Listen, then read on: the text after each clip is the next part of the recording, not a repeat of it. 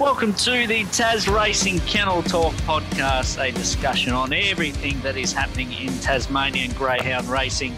I'm Matt Reid on behalf of tasracing.com.au, and joining me, as he always does, is Greyhound Insider Brennan Ryan. How are you, mate?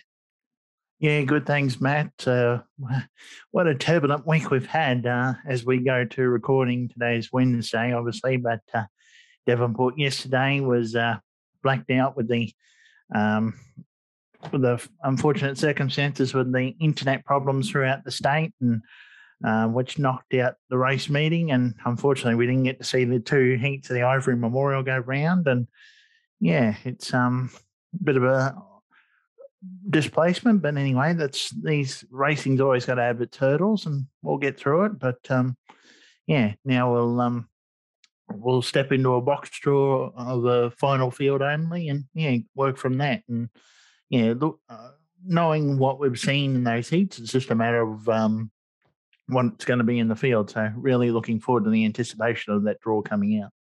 Yeah, we'll keep an eye out for the Devonport Fields next week, wasn't it? And funny old day around Tasmania yesterday, not just the racing industry, but basically everyone displaced by that internet outage. But you yourself, Brennan, uh, went across the water for a big weekend of greyhound racing. Any stories to tell from Victoria? Oh, yes. No, going across for the Australian Cup final. It was a really good night's racing there. It's one of the pinnacle races on the on the Aussie calendar for greyhounds, and um, no, I had a good chat to our uh, mates at SEN, and yeah, no, it was just good to see everybody back in the one place. I haven't been across there for about two and a half years, so no, it was really good, and and uh, seeing uh, some top class racing over there, some elite dogs going around. It just shows um, how certain states are thriving at present, and um, yeah, Victoria is our principal state in regards to um, the major group races. It's a um, yeah, very um, for racing enthusiasts, it's very thrilling to be there and witness some, you know, the, the some really good racing over there. Yeah, you sent me a few photos. Uh, there's no doubting you're a superstar on the rise. The SEN boys were all over you there. Let's have a look at our week in review. Start with Hobart.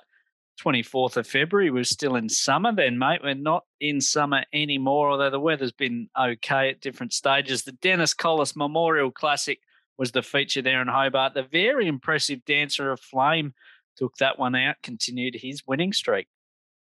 He did extremely well. This um, promising son of Aston Dee Bee and Shibago Dancer. He, he had to step up to a tough field there on Thursday, and he got the job done. Uh, he wasn't expected to lead, but he worked well when he trailed after Kuba Can and yeah, come into the home straight and nailed him right on the line. And yeah, got the job done to score by about three and a quarter lengths. And good runs there from Duana Milo and Evolution Girl, two really good informed runners at present. Uh, we've seen Duana Milo back up on the um, on Monday night and get the job done, and Evolution Girl just can't put a foot wrong at the moment. But um, yeah, Dancer Flame's impressive. He's certainly um, has learnt what racing's all about. He's yet to put a foot wrong now, and yeah, for David Swan, he's in a good position with a with a good young dog that he's bred. So you know, full credit to him, and we're going to have uh, a runner that looks like he'll progress through the grades. Deserved winner of the Dennis Collis Memorial Classic was Dancer of Flame to open that program. Brennan uh, for the Gold Nugget Syndicate, who we've spoken about in the past. Silent Kiko was a good winner. You know, haven't hit the ground running with any great expectations, but they've done quite well. And Silent Kiko got the job done there. And the reason why I highlighted that Silent the the dam um, Silent Baloney was a, a brilliant runner in her career. Um, she runs some really good times at Launceston and Hobart and at Devonport. And she went across to Geelong. I think she was trained by Graham Jose at that time. And um, she won a Vic Bred Heaton final there at Geelong over 400 metres. So she was certainly in plenty of ability. And um, this is her first litter on the ground. She's got another litter by Seneca that are just starting to get broken in. So um, yeah, I think there's some expectations looking towards them. But um, Josh has been patient. He's done all the work with them, and yeah, he deserves to get a good win. And and Tiny Kiko toughed it out. The time wasn't anything great, but you know the win's more important, and it was certainly a, a good performance. And the last race we'll touch on from that Hobart program, Brennan, I'm looking at the photo finish for this race, and while there's only one dog that you can see in it, and that was uh, Dark Titan in race four. Uh, I think uh, you would have needed to zoom out a fair way to get the rest of the dogs in that photo.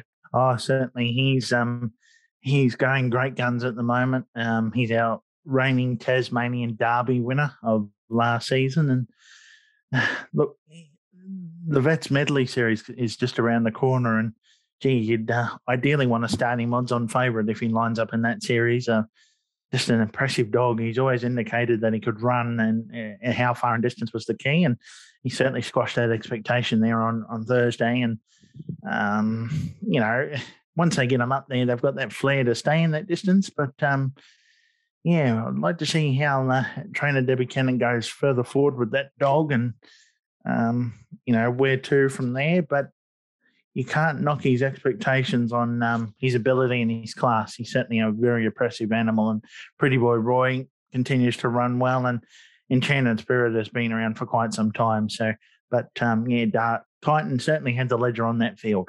On Friday in Devonport, Brennan, we had our fourth greyhound meeting for the week. It was probably a, a, touch of sadness for those on track there at the Devonport Showgrounds. It will, of course, be the final dual code meeting uh, that we have at the showgrounds. We'll wait with braided breath for the first one at the new venue. Just ask you about one winner there.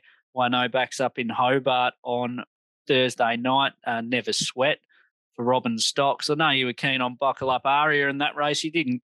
You weren't far off the mark. That pair finished as the Quinella.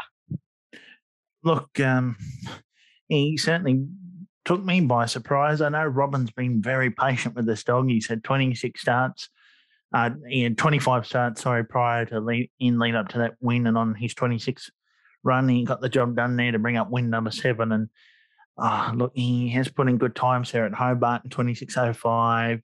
He's broken 30 there at um, Launceston, and um, yeah, he certainly he certainly really put it on the on on the on the board now. And um, yeah, I'd like to see what he can do in that 340 if he begins he'll certainly give them something to chase. But um, yeah, no, it was good to see Robin's patience really um, pay off well. And Buckle Up Arias just lost that little bit early dash now. Um, it's coming home well, finished strong in, when running second in Launceston on Monday night. So, um, yeah, might get a bit of distance in time, but um, yeah, no, overall, uh, never sweat. Just ticks it all. Um, a run that we should certainly indicate as a black booker for a run, for Thursday. Yeah, looks to find a winnable assignment in Hobart on Thursday night. Launceston on Monday night. Well, the Tas Racing uh, live stream had a few internet issues, certainly not to the extent of, of, Devonport on Tuesday, but we're not having a good run this week, mate. Fingers crossed that Hobart on Thursday we don't land the trifecta. But in any event, uh, we did manage to get 10 races in. Uh, we just touched on Buckle Up Aria, and we will start on that race from Launceston uh, off the lead. Uh, was the winner there by four lengths. Good betting spec around this dog.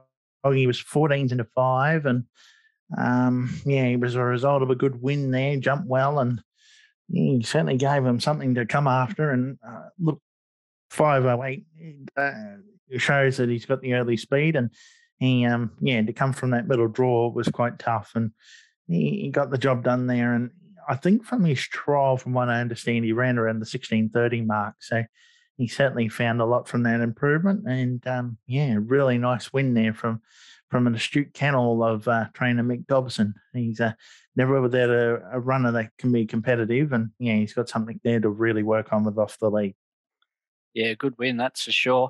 Uh, later in that program, well, the final two legs of the quaddy, uh, you asked me if I could uh, just step in for you and do the Monday night preview because, of course, you're interstate. And I had a look at the fields and saw there are a couple of progressive types there, Agent Aspen and Blazing Black, who were on win streaks.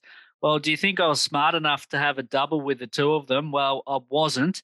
Uh, they both won again, and we'll start with uh, Agent Aspen, a, a very impressive win again. Oh, you certainly take it. You don't give yourself enough credit. Uh, enough credit. You've done extremely well there. I'm proud of you. Um, Agent Aspen got the job done, and yeah, look, eh, she, she's a nice runner. Um, Jack Jury's just, you know, hasn't done anything crazy with her. He's just placed her in her grades, and she's learning to get the job done. And you know, she got it there in 30:01 on Monday night, and she will break 30 seconds. It's just a matter of her maturing up to the task. And she'll step in the grade four company when she does come back to Launceston. But yeah, she just continues to really show that she's got the ability and, and she'll get it over time. She's a really nice runner. And, and you know, we look further forward in the following race there with Blazing Black. I mean, she's hit her mark. She doesn't look like she'll get any further. I mean, she'll find the third grade a bit tougher, but she uh, stood up against the likes of Assassinate and Bedrock Cruiser and Sassy Galaxy, who we know what she can do uh, as a dual Oaks winner. But um, yeah, was tough when she led throughout. She got down the back there and just really put the burners on and got the job done quite nicely there for trainer Gary Fay. But yeah, two good winners there and a top job by your good self. I'll certainly take no credit whatsoever. But Blazing Black drifted out to pay $17 SP and, and bigger than 20s, I think, on a lot of fixed odds bookmakers, but winning margin of, of nearly eight lengths. It was a really impressive result, and I guess one that the market didn't see coming. No, I didn't. Um, look, she's had some unlucky runs, if you want to put it that way. And just in this last couple of months, she's starting to be sound and she's put it together and she's flanking the form.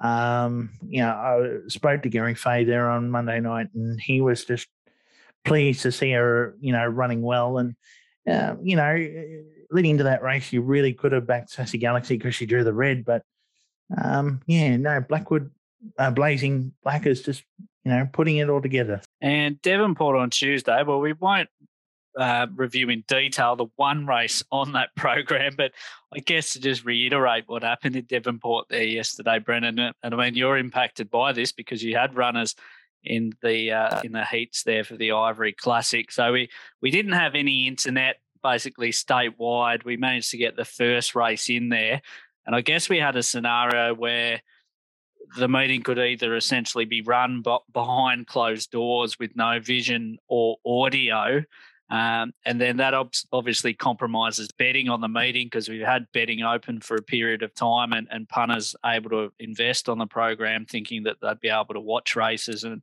and I guess you would then also have interstate punters, Brennan, that uh, have got internet and can still bet on markets, and then local punters who, who can't bet on markets. So in the end, I guess it came down to whether the meeting could be run behind closed doors with essentially no betting, no vision, or have it abandoned. And, and I guess stewards made the call. And as inconvenient as it is for all concerned, it, it's probably the right one. It was. There was a decision. I understand that the meeting could have, as you stated, could have been run as what you'd call as a non-tab meeting. Um, but that decision came like nearly three hours later, sort of thing. And it, the dogs have been in there too long. So, you know, under that welfare decision, they just had to abandon the meeting and, you know, to you couldn't keep the runners in there uh, any longer. But um, yeah, it's just one of those freakish occurrences that you have, and you know we've got to get on with it. And um, it was a smart decision by the stewards and the club and Tas Racing to just go straight into a final. Obviously, the field's going to be done on a blind draw basis, so four runners would be selected, well, you know, at random from um, in a draw from the from the two heats sort of thing. They'll combine four runners will be pulled out, and that'd be a field. So um, before you and I came on air, um, at this stage, understand the field has been drawn together. We're just waiting for it to come to hand, and but yet we we're not yet to receive it. So um, we'll no doubt give it a good mention throughout the week and lead up to the final. But yeah, at this stage there is a field, and um, yeah, the countdown's on now to uh, for the Regina Aileen Ivory for next week. Ladbrokes new bet ticker now available. Watch the exclusive live feed on your Ladbrokes app and see where the big bets land.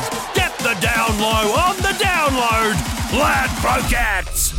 Gamble responsibly. Call 1 800 858 858. Yeah, absolutely. And fingers crossed that that meeting can go ahead without any issues. And that's what we hope for Hobart on Thursday night, Brennan. 10 races there. 7.52 local time. It, it, does have to be said that uh, the Tuesday program in Devonport was only eight races. So if there is a silver lining, it's that we only lost seven races as opposed to nine had it been the usual 10 races. But anyway, 10 races in Hobart on Thursday night. You're going to fill our pockets for us, as you always do, or at least try.